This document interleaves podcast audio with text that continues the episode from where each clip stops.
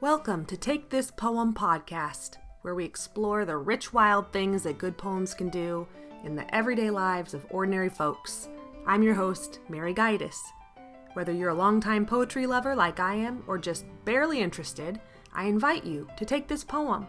I hope it amends the soil of your life. Hello. Happy Thanksgiving week, dear listeners. Today I have a poem called Perhaps the World Ends Here by Joy Harjo. My friend Melinda sent this to me earlier this fall when I was asking people to let me know their favorite fall poems. And when I read it, I knew I wanted to save it for a late November episode, such as this one. You can hear Melinda's pretty voice reading some other poems in episodes 20 and 43. Um, and I might have mentioned in one of those episodes that while she was my local friend, she several times gave me photocopies of poems that she liked or wanted to share with me. And the simple, no cost, low tech pleasure of receiving those little gifts is part of what inspired Take This Poem to begin with. Now she's across the country, so I'm thankful for the higher tech tools that we have to keep sharing poetry with each other. So, as is my custom, I will read this poem, say a few words, and then read it again to conclude. Perhaps the World Ends Here by Joy Harjo. The world begins at a kitchen table. No matter what, we must eat to live. The gifts of earth are brought and prepared, set on the table. So it has been since creation, and it will go on. We chase chickens or dogs away from it. Babies teethe at the corners. They scrape their knees under it. It is here that children are given instructions on what it means to be human. We make men at it. We make women. At this table we gossip, recall enemies and the ghosts of lovers. Our dreams drink coffee with us as they put their arms round our children. They laugh with us at our poor falling down selves and as we put ourselves back together once again at the table. This table has been a house in the rain, an umbrella in the sun. Wars have begun and ended at this table. It is a place to hide in the shadow of terror, a place to celebrate the terrible victory. We have given birth on this table, and we have prepared our parents for burial here. At this table, we sing with joy with sorrow. We pray of suffering and remorse. We give thanks. Perhaps the world will end at the kitchen table while we are laughing and crying, eating of the last sweet bite.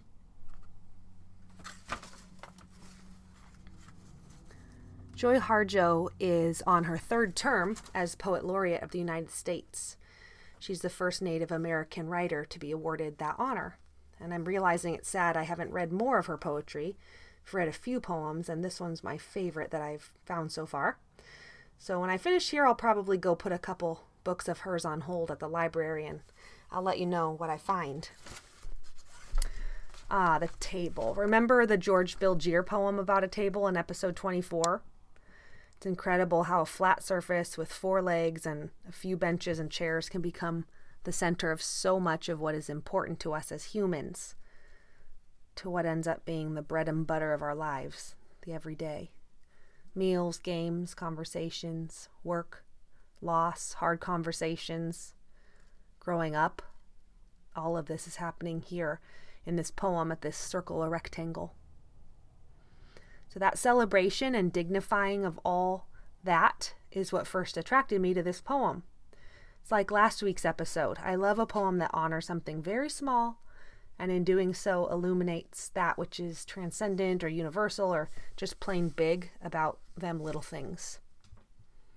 So once I was attracted to this poem, I started looking back at the language to see how Joy Harjo used it to do this work, all this work of evoking this, all of these things that swirl around the table. And the first thing I noticed was a remarkable percentage of the poem is prepositional phrases.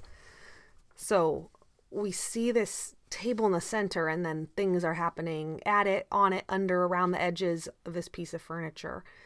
Um, and when I noticed all of those prepositional phrases, I, in my mind, had stuck the um, phrase "no ideas but in things." I think William Carlos Williams said that about poetry, that there are no ideas but in things. If I'm wrong, if it wasn't him, I'll put a correction in the show notes. I get him mixed up with Wallace Stevens sometimes, so I'll check. And I don't know enough about the context of when he said that line of the poem to speak deeply to it, but it's a line that runs through my mind a lot. And I think it's where art gets its power in things that can represent or speak of ideas with such eloquence. So things ground ideas and give us something to grab onto as we idea our way through our days and through the world. So I might not agree that there are no ideas except in things, but I think things are one of the best ways we have to explore ideas. And this is an example of that. Paintings, poems, um, tables, some of the best ways we have to grapple with ideas. And I'm thankful for that mysterious interplay that happens between matter and ideas in art. And it's the prepositional phrases that made me think of that. This is an object, and all the other events and ideas are swirling around it.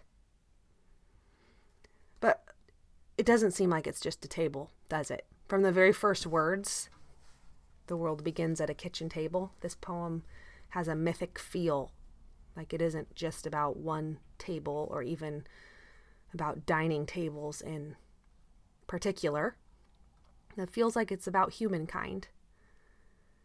Um, as a Christian, I can't help thinking of the communion table or even the marriage supper of the Lamb described in Revelations that will happen at the end of all time, and that gives it a universal feeling to me. Um, but the line, We've given birth on this table and have prepared our parents for burial here, made me think of a bed instead of a table. And then I thought of a mesa or a flat piece of land that might hold importance to a people who have gone through many generations there. And then, of course, I thought of the earth in general um, I hope we know each other well enough that you know I'm not saying the earth is flat, but these events of celebration, coming of age, battle, Thanksgiving that she's describing here all take place close to the ground, close enough to feel like we're on our own little flat space on earth. Um, I received a lot of feedback on George Bilgere's poem, The Table, in episode 24. People were really moved by it. Um, so if you find yourself suddenly interested in table poems, you might enjoy that one. Or maybe you'll want to write your own. Go ahead and embrace prepositional phrases. That'll help make it easy. You can go big picture for humankind like Harjo does, or you could stay really small picture to capture the details of your own particular table. Maybe I'll give this a try too. I love our huge table that Ben built for our family and in the surface of it you can see the imprint of lots of writing and drawing that has taken place over the years that's captured in the finish like little fossils or cave drawings okay i'll read this again to close i hope you enjoy and that whatever happens around your thanksgiving table this week is sweet perhaps the world ends here by joy harjo the world begins at a kitchen table. No matter what, we must eat to live. The gifts of earth are brought and prepared, set on the table. So it has been since creation, and it will go on. We chase chickens or dogs away from it. Babies teethe at the corners. They scrape their knees under it. It is here that children are given instructions on what it means to be human. We make men at it. We make women. At this table we gossip, recall enemies and the ghosts of lovers. Our dreams drink coffee with us as they put their arms around our children. They laugh with us at our poor falling down selves, and as we put ourselves back together once again at the table. This table has been a house in the rain, an umbrella in the sun. Wars have begun and ended at this table. It is a place to hide in the shadow of terror a place to celebrate the terrible victory. We have given birth on this table and have prepared our parents for burial here. At this table we sing with joy, with sorrow. We pray of suffering and remorse. We give thanks.